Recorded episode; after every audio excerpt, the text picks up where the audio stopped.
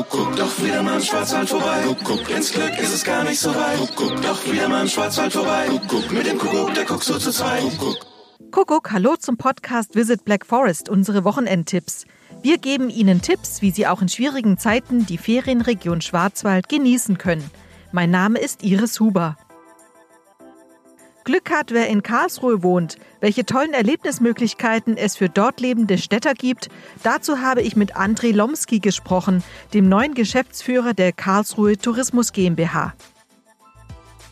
Kuckuck auch von meiner Seite. Ich bin, wie gehört, gerade seit fünf Wochen in Karlsruhe dabei und was mich in Karlsruhe so unfassbar begeistert sind die kurzen Wege, die ich habe, um in der Stadt gleichzeitig auch Natur erleben zu können. Wir können in den äh, Tierpark Oberwald gehen und dort unterwegs sein. Wir haben die Möglichkeit, wenn Sie von der Kaiserstraße aus in Richtung Schloss, in den großen Schlosspark zu gehen. Das heißt, auch in Corona-Zeiten können Sie sich mit Sicherheit in der Stadt bewegen und die Stadt in ihren Facetten genießen. Achten Sie aufeinander, behalten Sie den Abstand und dann wird das Erlebnis in Karlsruhe trotz Corona für Sie eine kleine Bereicherung in den Monaten November und Dezember sein. Wir freuen uns auf Sie.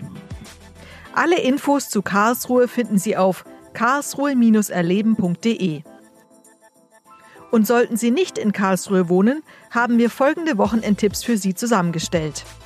Viele Museen im Schwarzwald bieten virtuelle Rundgänge an.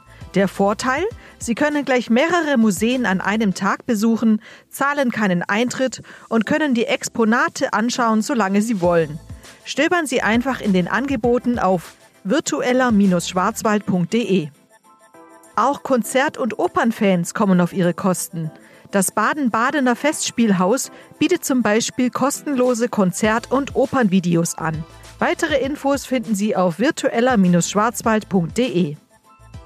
Alle Tipps unseres Podcasts Visit Black Forest gibt's auch zum Nachlesen auf podcast-visitblackforest.info.